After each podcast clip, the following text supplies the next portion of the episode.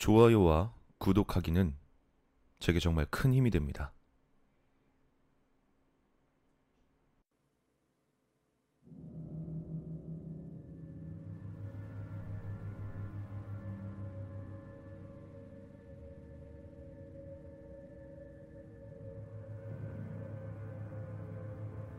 그냥 우발적인 충동으로 저지른 일이었다. 계기는 2년 정도 전에 보고 있었던 심야 방송이었다. 30분 분량의 소규모 방송으로 지금은 이미 끝나버렸지만 전국적으로 방송하고 있었기 때문에 어쩌면 본 사람이 있을지도 모르겠다. 그 방송에선 시청자가 투고한 것을 소개하는 코너가 있었다.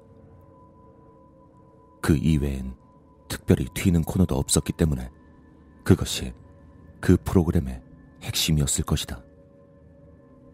투고라고는 해도 프로그램 끝 무렵에 언뜻 소개될 뿐 그렇게 대단한 것도 아니었다. 시청자가 도시에서 찍은 이상한 간판의 사진이라든가 기르고 있는 애완동물의 이상한 행동을 찍은 비디오라든가 조금은 웃음이 나오면서도 오컬트틱한 영상을 보내서 채택이 되면 경품을 받을 수 있었다. 그 방송을 보다가 문득 나도 뭔가 재밌는 영상을 만들고 싶다는 생각이 들었다. 딱히 경품을 바라고 한 것은 아니었지만 뭐라도 투고해보고 싶었기에 없는 머리를 짜내서 생각을 해봤다. 그러다가 한 가지 생각이 떠올랐다. 사실 그다지 좋은 생각은 아니었지만 당시에 난 그 계획이 굉장히 마음에 들어서 곧 준비를 시작했다. 준비물은 적당한 크기의 판과 나무 말뚝 그리고 로프 한 개. 이것뿐이다. 우선 판에 못으로 말뚝을 박아서 간판을 만들었다. 그리고 그 판에는 투박한 글씨체로 자유롭게 사용하세요. 라고 쓴다. 이것뿐이라면 공원의 공중 화장실이나 취수장 앞에도 자주 있는 평범한 간판일 것이다.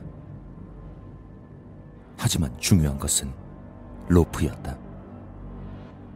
이쪽은 간판 만들기보다 간단했다. 로프의 한쪽 가장자리를 묶어 둥글게 고리 형태로 만들어 준비를 끝냈다. 나머지 일은 이것을 적당히 배치해서 사진을 찍는 것 뿐이었다. 그럼 자그마하지만 나의 투고 작품이 완성되는 것이다. 휴일을 골라서 난 교외의 숲으로 차를 타고 이동했다.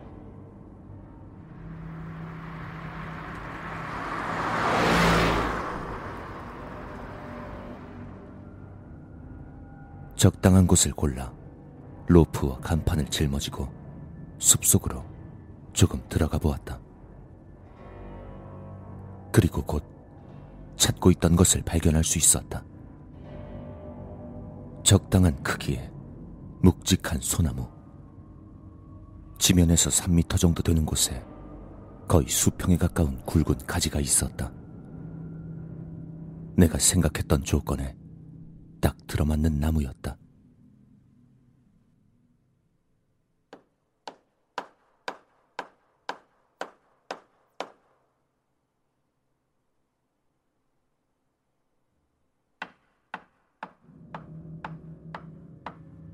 준비했던 망치를 사용해서 자유롭게 사용하세요 간판을 그 소나무 앞에 세웠다. 그 뒤 나무 위를 힘겹게 기어 올라 가지 한쪽에 고리가 있는 로프를 동염했다. 작업이 다 끝나자 나무에서 내려와 만족스럽게 나의 작품을 바라보았다. 자유롭게 사용하세요라고 적힌 즉석 교수대. 결코 좋은 것이 아니란 건 나도 알고 있었지만 TV에 나올 거라고 생각하니 한동안은 웃음을 참지 못할 것 같았다. 그런데 막상 사진을 찍으려 하니 조금 망설여졌다. 로프는 그다지 마음에 걸리지 않았지만 간판용 목재는 근처 홈센터에서 사온 것이라 판과 말뚝의 상태가 너무 깨끗했다.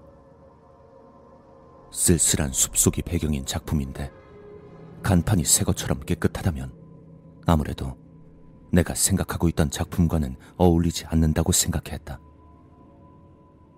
여러 가지로 생각한 끝에 나는 결심했다.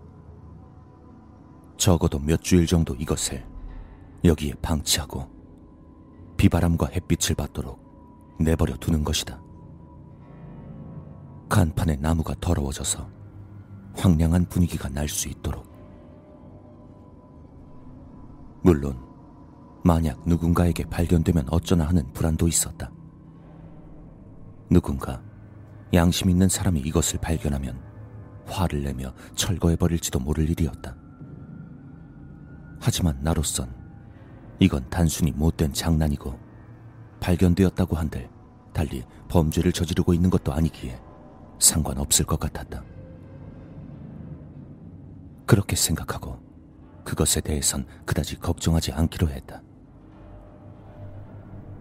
간판과 로프를 그대로 놔둔 채 난 차를 타고 집으로 돌아갔다.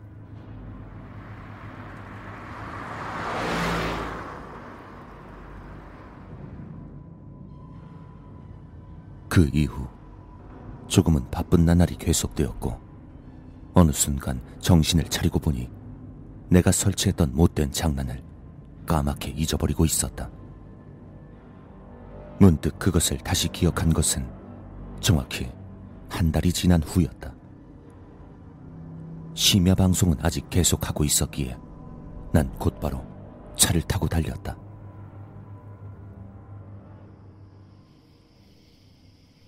잊고 있었던 한 달 사이에 태풍이 오기도 해서 산속은 불이 무성해지고 풍경이 많이 변해 있었다. 나는 가던 도중에 길을 잃을 뻔하면서도 질 나쁜 장난거리를 발견하러 산속을 돌아다니기 시작했다.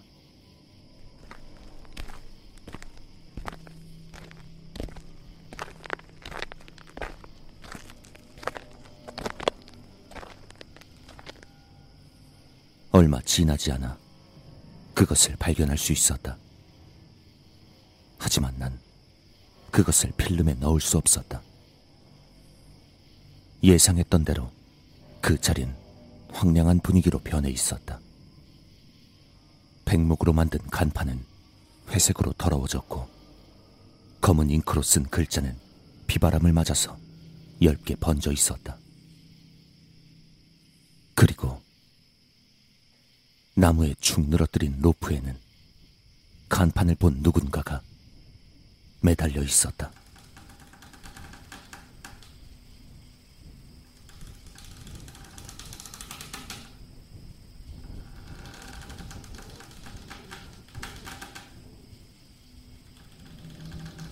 머리가 긴 것을 보니 여자인 것 같았다.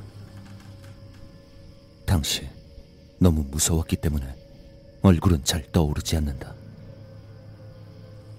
얼마 지나지 않았던 것인지 이미 썩어가고 있던 것인지 그것도 모르겠다.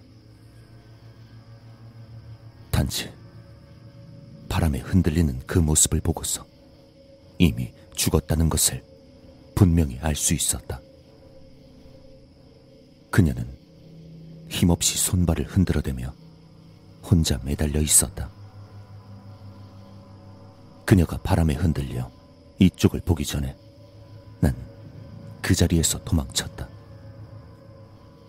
무서워서 참을 수가 없었다. 지금도 무서워서 견디기 힘들 정도다. 경찰에 신고하는 것도 생각했지만 그것도 할 수 없었다. 경찰에 신고하면 그 못된 장난이 나의 짓이란 것을 알아차리게 될 것이다. 잘은 모르지만 어쩌면 자살 방조죄 같은 것이 성립될지도 모른다. 하지만 벌을 받는 것보다 더 무서운 것이 있었다.